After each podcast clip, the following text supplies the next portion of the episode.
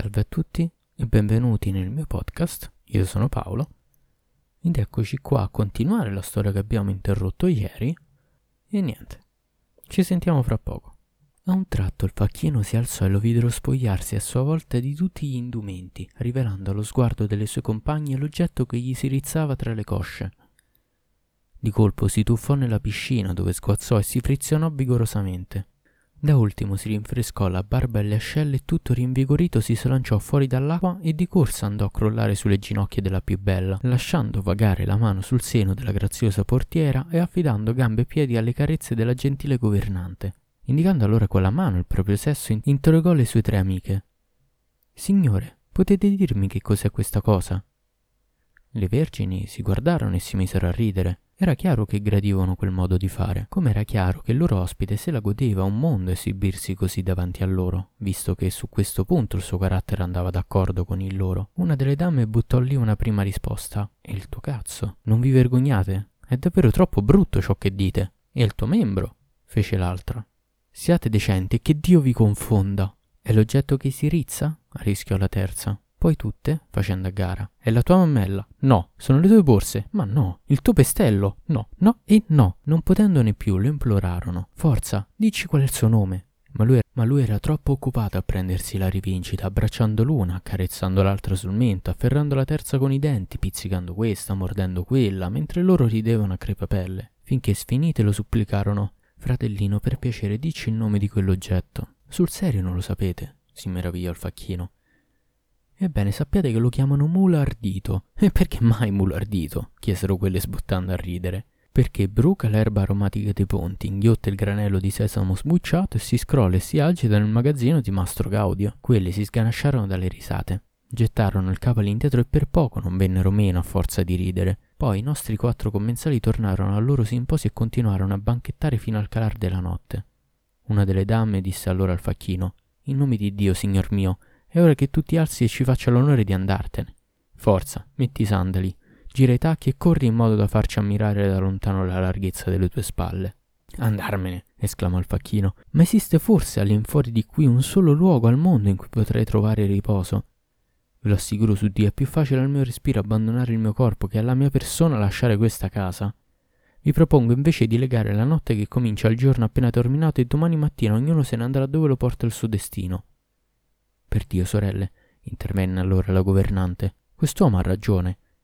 Vi scongiuro, sì, per Dio, per il valore che ha la mia vita ai vostri occhi, teniamolo stanotte con noi.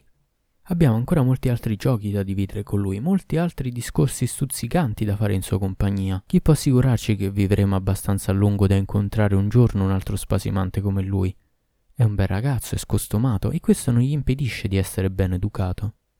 Su questo concordarono volentieri tutti e tre e affermarono Va bene, accettiamo che tu passi la notte da noi, ma a condizione che tu ti sottoponga alla nostra legge e agisca in tutto come a noi pare e piace. Tutto ciò che ci vedrai fare e tutto ciò che osserverai intorno a noi. Non cercare di capirne la ragione, non ti mischiare di quel che non ti riguarda. E così eviterai che le tue orecchie sentano cose che potrebbero non essere di loro gradimento. Questa è l'unica condizione che poniamo per autorizzarti a rimanere, nient'altro ma dovrai osservarla, qualsiasi gesto tu ci veda fare. Sì, sì, ancora sì, fu subito d'accordo il facchino. Da questo momento in poi sono sordo e cieco. Allora alzati e vai a leggere quello che è scritto sopra la porta d'ingresso. Il giovane si diresse verso la porta che gli avevano indicato e vide che, a lettere d'oro fuso, vi era incisa questa massima. Chi parla di cose che non lo riguardano rischia di sentire parole che non gli piaceranno. Signore mie, assicurò il giovane tornando verso di loro, Ve lo giuro, tacerò su tutto quel che non mi riguarda. Accettarono la sua promessa, poi la governante si alzò per andare a preparare una cena raffinata. Accesero ceri e lampioncini dopo aver avuto cura di porre nella cera granelli d'ambra e bricioli di aloe per profumare l'aria della sala, e si misero a tavola. Bevvero ancora e si scambiarono dolci frasi e aneddoti piccanti mettendo in scena personaggi celebri per il talento o il genio. E così trascorse la serata in modo più calmo della giornata che l'aveva preceduta.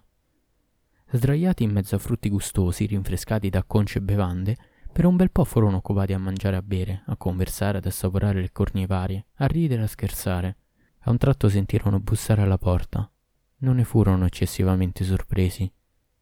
Una delle fanciulle andò a vedere chi bussava, poi dopo un momento tornò e disse Sorelle, Se volete seguire il mio consiglio, sappiate che stiamo per vivere una notte molto stuzzicante. Sì, una notte che conterà nella nostra esistenza. Si può sapere per quale ragione? si informarono le sorelle. Sapete che alla porta sono fermi in questo momento tre uomini, tre asceti mendicanti dell'ordine dei Calandar, tutti e tre ciechi da un occhio. Secondo la loro usanza hanno tutti la testa completamente rasata e così pure la barba e le sopracciglia. Infine, coincidenza davvero stranissima, sono tutti e tre ciechi dell'occhio destro. Si direbbe che arrivino da un viaggio. Vuol dire che hanno l'aspetto di persone che hanno fatto una lunga strada e che scoprono il Baghdad per la prima volta. Infatti non devono conoscere questa città se sono venuti a bussare alla nostra porta in cerca di un luogo in cui passare la notte. Che il padrone di questa casa, mi hanno detto, si degni di affidarci la chiave della stalla o di qualsiasi edificio annesso in cui possiamo alloggiare. Il buio ci ha fatto perdere la strada e non conosciamo nessuno in tutta Baghdad a cui chiedere ospitalità. Sorelle, vi assicuro che ognuno di quei tre dervisci ha un aspetto e dei modi così comici che farebbero ridere una madre che ha appena perduto il figlio. Perché non invitarli a entrare? La loro conversazione occuperà certamente come si deve questa notte unica negli annali della nostra vita, e domani, senza fallo, congederemo tutta questa gente, e ognuno se ne andrà dove lo porta il destino. Parlamentò un istante con le sorelle e alla fine ne ottenne il consenso. Falli entrare, le dissero le sorelle. Ma prima di tutto pretendi che non facciano domande su quello che non li riguarda, altrimenti potrebbero correre il rischio di sentire cose che non sarebbero piacevoli per loro. Una tale decisione parve rallegrare grandemente l'adolescente, la quale girò subito i tacchi e dopo un momento tornò accompagnata da tre dervisci ciechi da un occhio. I nuovi venuti salutarono, presentarono i loro omaggi alle dame, poi fecero qualche passo indietro e aspettarono. Le tre sorelle che si erano alzati in loro onore diedero il benvenuto agli ospiti, posero sotto buoni auspici l'arrivo di quei forestieri nella città di Baghdad e si complimentarono con loro per essere arrivati senza intoppi alla meta del loro viaggio. I dervisci ringraziarono e porsero i loro rispetti alle tre padrone di casa. Poi, osservando la sala ben messa, adorna di piante verdi, arredata con gusto, illuminata da tutte quelle candele e profumata d'incenso, e osservando anche dolci il vino e le tre vergini dal viso scoperto, esclamarono in coro a una voce: Per Dio, che bellezza! Accorgendosi allora della presenza del facchino che era rimasto accasciato nel suo angolo, spossato dalla stanchezza, estenuato sia dai piaceri che dalle percosse ricevute che fluttuava nell'ubriachezza, mormorarono tra loro Deve essere un vagabondo. O forse un derviscio errante. No, un nomade senza fede né legge. Ma il facchino già si stava alzando e, squadrandoli senza imbarazzo, si rivolse a loro tutto un tratto. Forza voi altri, sedetevi e non fate smancerie. Non avete letto la massima che è scritta sulla porta? Chi parla di cose che non lo riguardano rischia di sentire parole che non gli piaceranno. Non sia mai detto che miserabili mendicanti come voi, e in quanto tali siete stati ammessi qui dentro, allenteranno il freno che deve tenere loro la lingua per spettacolare a nostre spese. Misericordia, protestarono i tre santi uomini. Sappi, amico, che non avevamo minimamente l'intenzione di offenderti parlando in quel modo. Pensa che la nostra testa è nelle tue mani. Le tre vergini scoppiarono a ridere ascoltandoli e si prodigarono a metter pace tra i loro nuovi ospiti e il facchino. Fecero sedere i tre calandari, offrirono loro piatti scelti e si sedettero accanto a loro per bere e conversare. La bella portiera per parte sua serviva il vino e la coppa non tardò a circolare di nuovo. E voi, fratelli, disse infine il facchino, non avreste anche voi qualcosa da offrire in modo che possiamo godercela? Il vino aveva cominciato piano piano a impadronirsi di loro, sicché, per tutta risposta, i tre che all'andar chiesero qualche strumento musicale in capo a un momento la portiera tornò con un tamburello, un violino di Mossul a una sola corda e un'arpa persiana. Immediatamente i tre si alzarono, afferrarono uno strumento per uno e dopo aver sfiorato con le dita corde e pelle del tamburo si misero a cantare con un'arte così perfetta che le fanciulle proruppero in grida di ammirazione. Il tono della musica e dei canti non tardò ad alzarsi nella notte, risvegliando echi che si potevano sentire in tutto il vicinato, anche da molto lontano. Stavano ancora cantando quando di nuovo bussarono alla porta. Quella notte, infatti, il califfo Harun al-Shahid, in persona, accompagnato dal suo fedele visir Jafar e dal suo portaspada Masrur, esecutore delle sue sentenze, aveva deciso di compiere un giro di ispezione nella sua amata Baghdad, come di quando in quando era sua abitudine. E nella loro passeggiata notturna attraverso i quartieri della città, i tre uomini erano passati davanti alla porta delle Vergini e non avevano potuto evitare di udire il violino di Mossul, l'arpa, il tamburello e le grida di entusiasmo delle tre dame che rispondevano alle canzoni, frammista piacevoli conversari e scoppi di risa. Jafar aveva allora confidato il califfo al suo ministro. Mi piacerebbe proprio trovare il modo di entrare in questa casa per approfittare anch'io dello spettacolo che vi si svolge. Emiro dei credenti, aveva risposto Jafar, Quelli probabilmente sono ubriachi, non sanno chi siamo e c'è buon motivo di temere che si lasciano trascinare a mancarci di rispetto, forse addirittura a farci subire qualche danno. Smetti di calunniarli, aveva replicato il califfo. Ci tengo assolutamente a vedere con i miei occhi che cosa succede in quella casa. Cerca di fare in modo che ci facciano entrare servendoti di una delle tue solite astuzie, in modo di farla in garba agli abitanti della casa. Ascolto e obbedisco. Si era affrettato a rispondere il ministro e aveva bussato alla porta. Fu la giovane portiera che venne ad aprirgli. Giafar si fece avanti, baciò la terra ai suoi piedi e le snocciolò questo discorso. Signora, siamo dei mercanti originari di Mossul. Ci troviamo a Baghdad da dieci giorni e le merci che possediamo sono a riparo in uno dei caravanserragli della città. Eravamo invitati stasera da uno dei nostri colleghi di qui a un trattenimento scelto dove c'era tutto il necessario in fatto di mangiare e di bere. Non abbiamo lesinato sulle libagioni e quando la vita ci è apparsa nei colori più deliziosi abbiamo pensato che era venuto il momento di convocare un'orchestra e delle cantanti e di riunire il resto dei nostri compagni che non si sono fatti pregare per raggiungerci. Mal ce ne incolse, perché al momento in cui mettevamo finalmente in libertà in compagnia delle più gentili ancelle, mentre le mani battevano i tamburelli e i violini di Mossul dimostravano finalmente di che cosa erano capaci, sì, nell'attimo in cui arrivavamo al grado supremo della gioia di vivere, siamo stati sorpresi da una retata diretta dal capo della polizia in persona. Immediatamente ognuno si è disposto a prendere il largo senza proferir verbo, saltando in strada dalle cime delle mura. Alcuni si sono rotti le ossa e non hanno potuto evitare di farsi prendersi. Altri, tra cui noi, sono riusciti a sfuggire agli inseguitori. Perciò siamo venuti a cercare rifugio nella vostra casa, Forestieri in questa città di Baghdad, temiamo di ricadere in mano alla polizia se continuiamo ad aggirarci così nelle strade deserte di quartieri sconosciuti. In tal caso la nostra sorte sarebbe presto decisa, dato che è anche troppo chiaro che siamo ancora avvolti dai fiumi del vino. E anche se riuscissimo a rientrare nel caravanserraglio in cui si trovano in deposito le nostre mercanzie, ci toccherebbe ancora pazientare per la strada fino all'apertura delle porte che prima del sorgere del sole sono accuratamente chiuse a catenaccio. Per farla breve, passando davanti alla vostra casa abbiamo udito un suono di strumenti musicali che pareva servire di accompagnamento alla conversazione di persone di buona compagnia. Se ci fate la carità di accoglierci tra i vostri invitati, sappiate che non ci tireremo indietro per pagare in buona moneta la nostra quota della spesa per le feste. Inoltre accogliendoci contribuite a ridarci la gioia, ma anche se non degnate accettare la nostra compagnia, lasciateci almeno dormire fino al mattino nell'ingresso di questa casa. Avrete in tal modo il merito di averci tolto d'impiccio. Vedete, la nostra sorte è nelle vostre mani. Fate come vi parrà, ma sappiate che non lasceremo più questa porta, anche nel caso che rifiutate di farci entrare.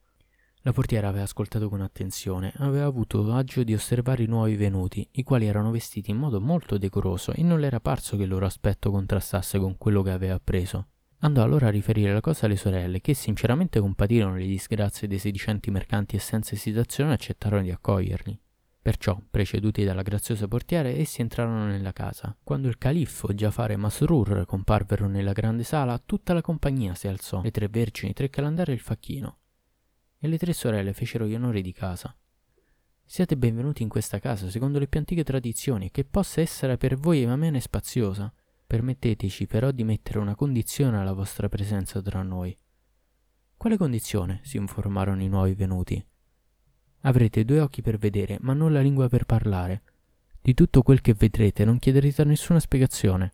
Non vi mischierete in quel che non vi riguarda e farete anche a meno di ascoltare discorsi che rischierebbero molto di non piacervi. Accettiamo questa condizione, fu la risposta. Non abbiamo l'abitudine di far lavorare la nostra lingua su quel che non ci riguarda.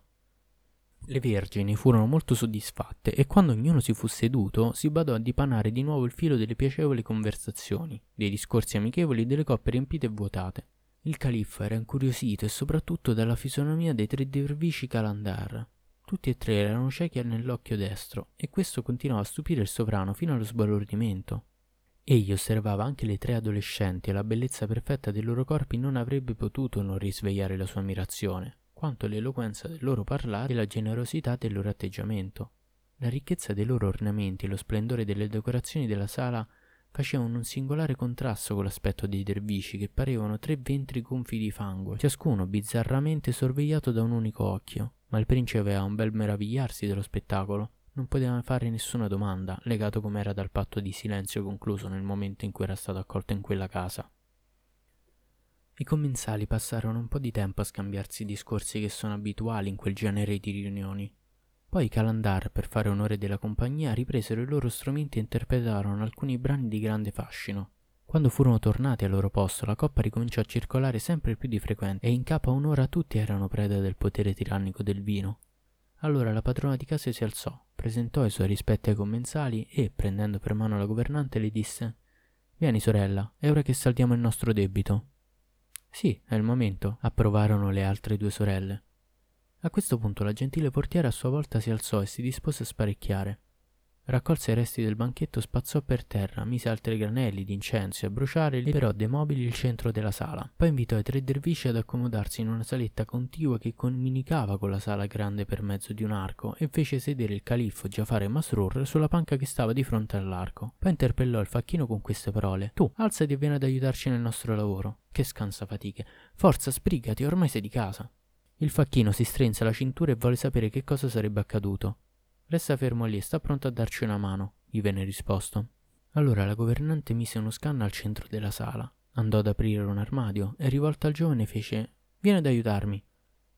L'altro si affettò ad avvicinarsi a lei e lo aiutò a far uscire dall'armadio due cagne nere della razza dei levieri, che avevano ognuno il collo carico di catene.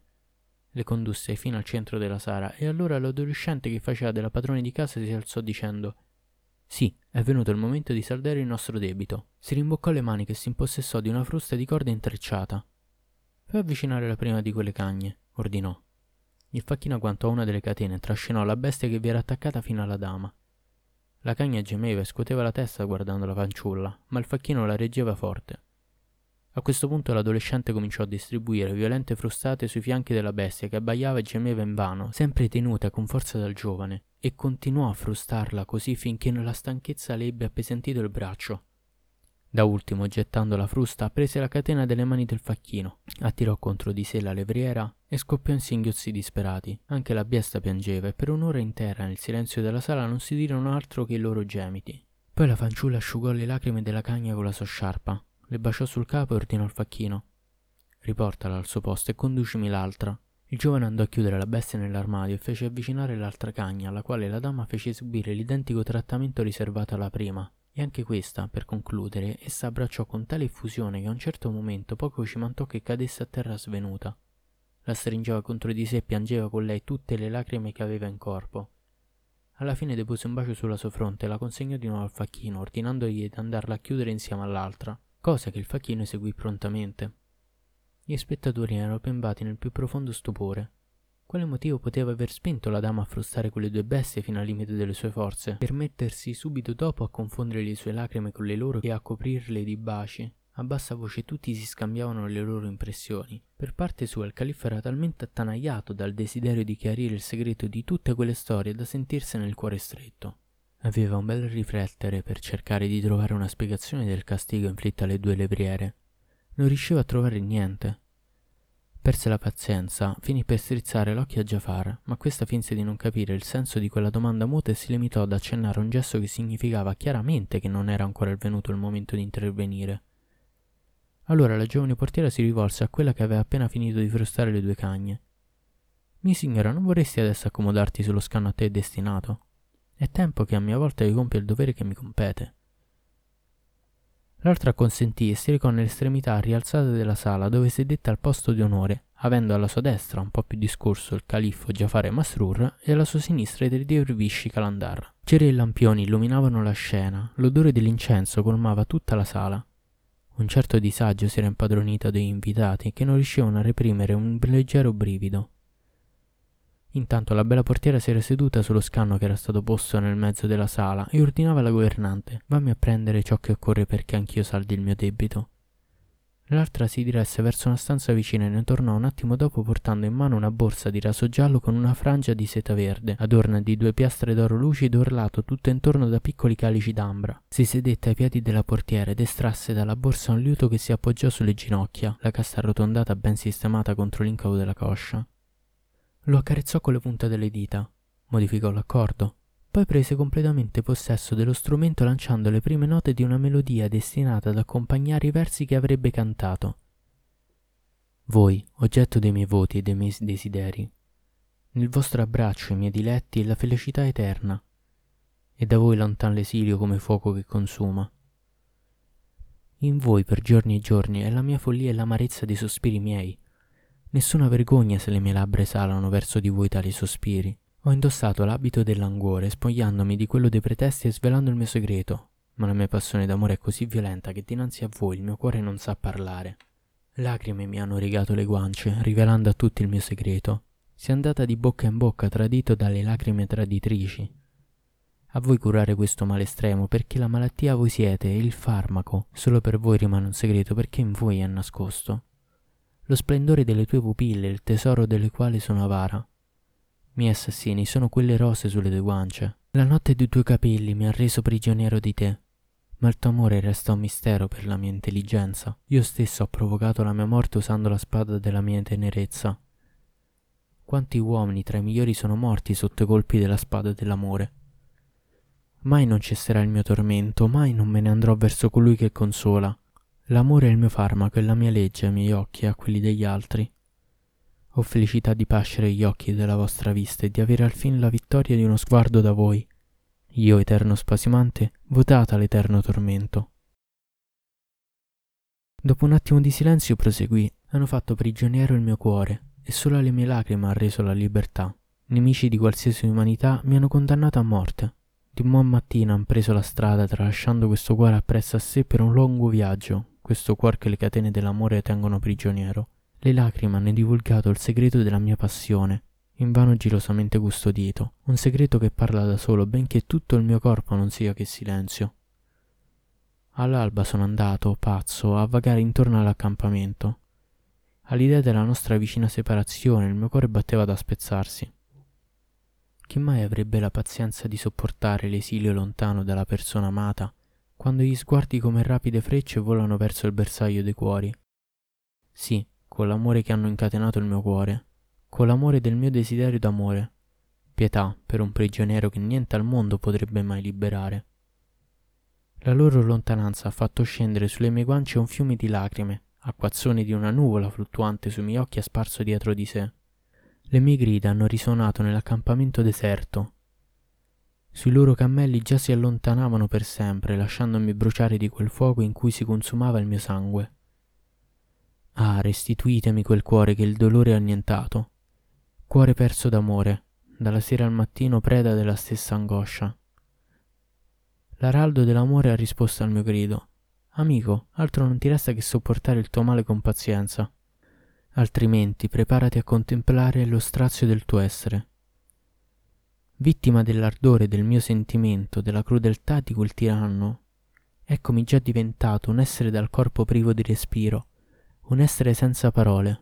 Poi l'adolescente attaccò la conclusione del suo poema. Credi che nel mio cuore altri che te possa trovare posto? Credi che un'altra bellezza possa mai consolarmi di quella che in te contemplo? La tua vista mi toglie la speranza di trovare gioia al di fuori di te. Perché se nessun altro trattiene i miei sguardi, dimmi, che posso fare? Appena il tuo ricordo accarezza la mia anima, mi vedo bruciare d'amore in te, consumato da rimpianti, e le lacrime mi imperlano le palpebre. E concluse infine con questi versi. Il giorno della nostra separazione ho visto comparire la morte, perché chi dimentica il suo amato già non è più di questo mondo. Mi ha lasciato quel che era la mia elemosina e la mia sola speranza. Ah, potessimo un giorno rivederci, ma tornerai tu mai? Ci sarà data la grazia di un nuovo incontro? Avevo tra gli uomini un unico amico e la nostra amicizia era tutta la sua bramosia. Vedete, è ancora presente al mio cuore anche quando mi ha lasciato. I miei occhi hanno pianto la nostra separazione. I miei occhi per nostalgia hanno pianto la sua partenza.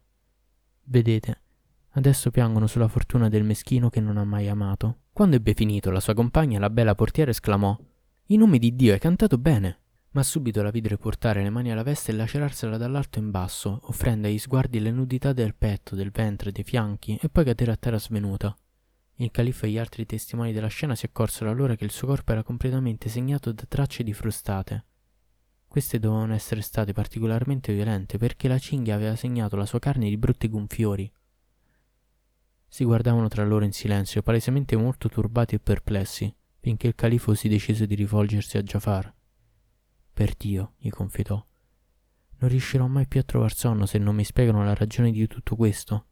Le frustate ricevute da questo adolescente, il mistero di quelle levriere, il segreto di quei dervisci ciechi da un occhio. Signore, gli ricordò Jafar, ricordati che queste fanciulle ci hanno accolto in casa loro solo con la precisa condizione che non avremmo fatto nessuna domanda a proposito di cose che non ci riguardavano pena il rischio di sentire cose che non ci piacerebbero. Il califo non gli rispose. La governante stava già portando una nuova veste per la povera portiera e le spruzzava il viso con acqua di rose per aiutarla a riprendere i sensi. In nome di Dio, sorella, mormorò la bella svenuta tornando in sé, fammi bere ancora un sorso di quella bevanda che mi è cara. Per tutta risposta la governante riprese il suo liuto e si lanciò in una nuova serie di poemi. Se volessimo deplorare il nostro esilio, quali parole sceglieremmo? Se volessimo aver acceso la dimora del desiderio, quale strada percorreremmo? Dovremmo inviare dei messaggeri, interpreti del nostro desiderio? Ma nessuno converrà a tale incarico, nessuno, salvo un altro amante. Pazientare, ma che resta in noi del nostro amore dopo la separazione dell'amato? Poco che si possa conservare. In noi più niente resta di vivo, altro che rimpianti, singhiozzi e queste lacrime che ci solcano le guance. Ahimè, voi che siete scomparsi lontano dai miei occhi, quegli sguardi stregati dalla vostra magia, è nel mio cuore che ormai siete incarnati. Del mio patto vi siete anche solo ricordati. Sappiate che io però lo manterrò, fino all'ultimo giorno dei miei giorni, a riparo dal più breve attimo d'oblio. Se dalla vostra memoria avete bandito il nostro amore, è segno che un po' di forza gli mancava. L'eccesso di sterili pianti sarebbe altrimenti bastato a cancellarlo. Ah, se una stessa dimora mi permetterà un giorno di gettarmi di nuovo tra le vostre braccia. Sappiate che molto tempo mi occorrerà per svolgere il filo interminabile dei miei teneri rimproveri.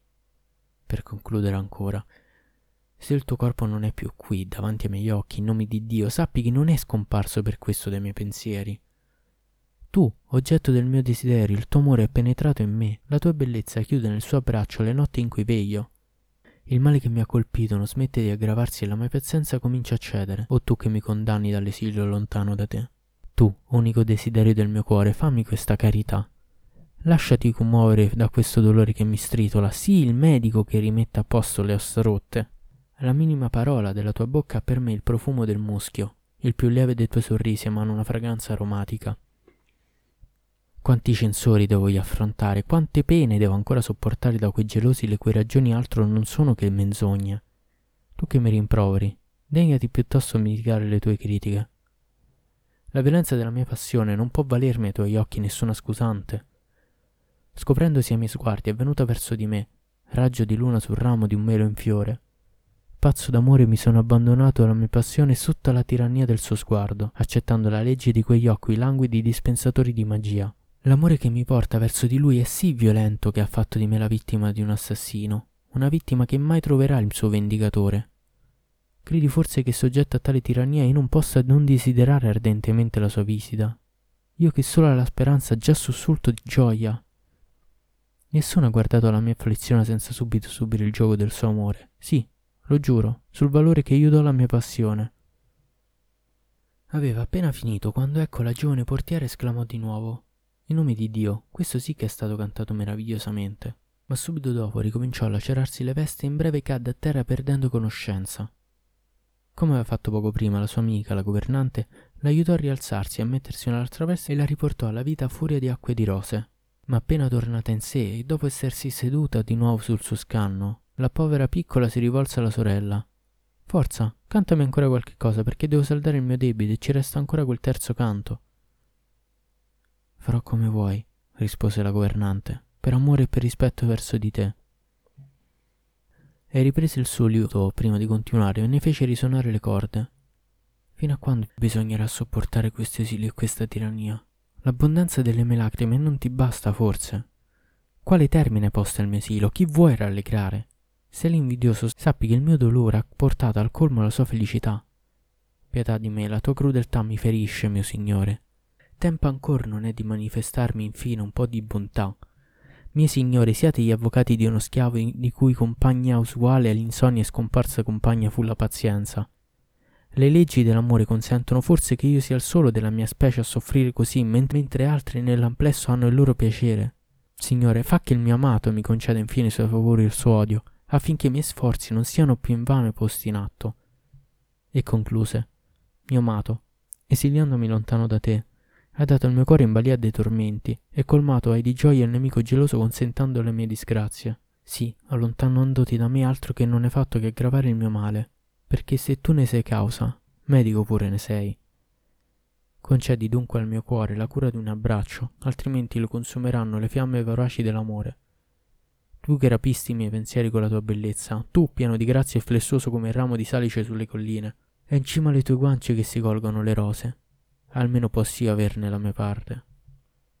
Tu di cui son gelose le stelle, tu che apparente costringi il sole a scomparire, tu, unico desiderio del mio cuore, vieni, chinati e possa la tua generosità estendersi al tuo infelice amante. Il sonno per sempre ha lasciato le mie palpebre e la fiamma del mio amore più non si riavviva che nel dolore.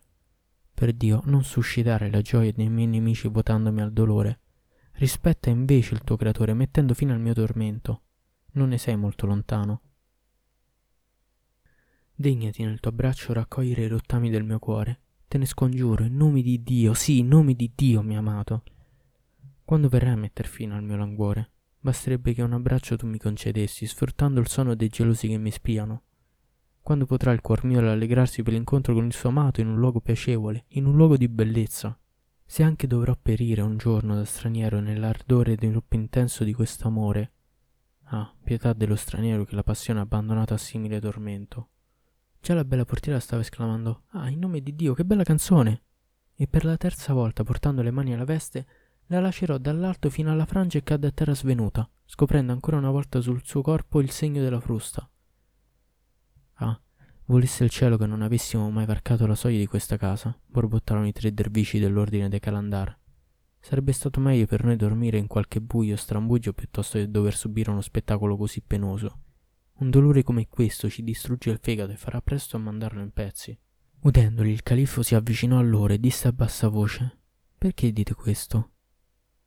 Signore del gran merito, risposero, sappi che ciò che abbiamo appena visto non manca di preoccuparci. Non siete intimi di questa casa? si informò il califfo. Forse potrete aiutarci a chiarire l'enigma di quelle due levreri di quell'adolescente? In nome di Dio saremmo in gran difficoltà se dovessimo fornire il minimo chiarimento su questa storia, anche noi siamo appena arrivati in questa casa, dove non avevamo mai messo piede prima d'ora. E l'uomo che vedo seduto laggiù, continuò il califfo, fa parte anche lui del vostro gruppo. Forse può dirci qualche cosa? Con la coda dell'occhio fecero cenno al facchino e gli chiesero se fosse in qualche misura al corrente dei segreti della casa.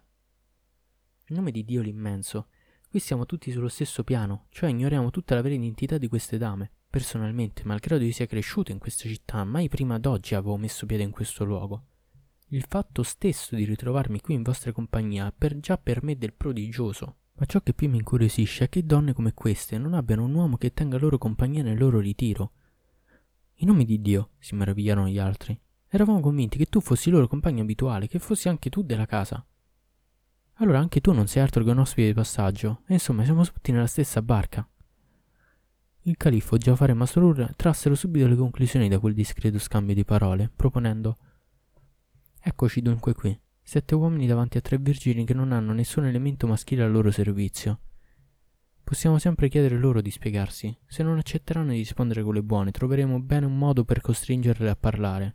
Jafar era l'unico dei tre che non fosse d'accordo. Non approvo la vostra decisione vi propongo di lasciarle stare.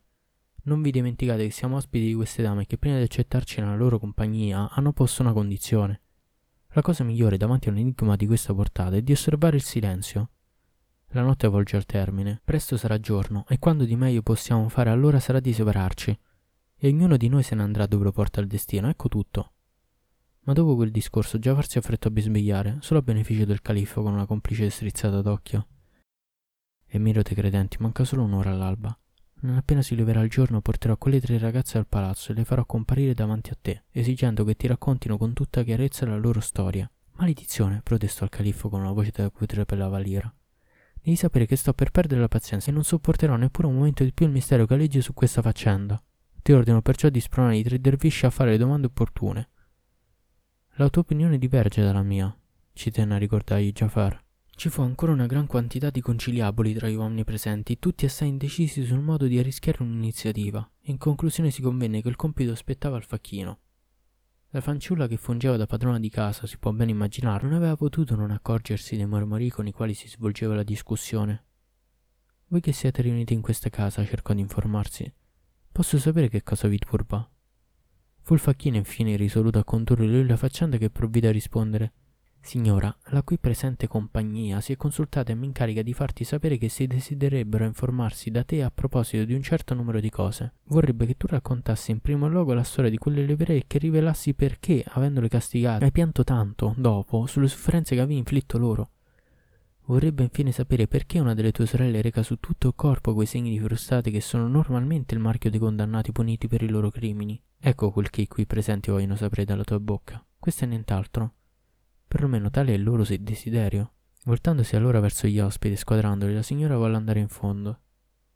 Così dunque siete tutti d'accordo con quest'uomo che ha parlato a vostro nome?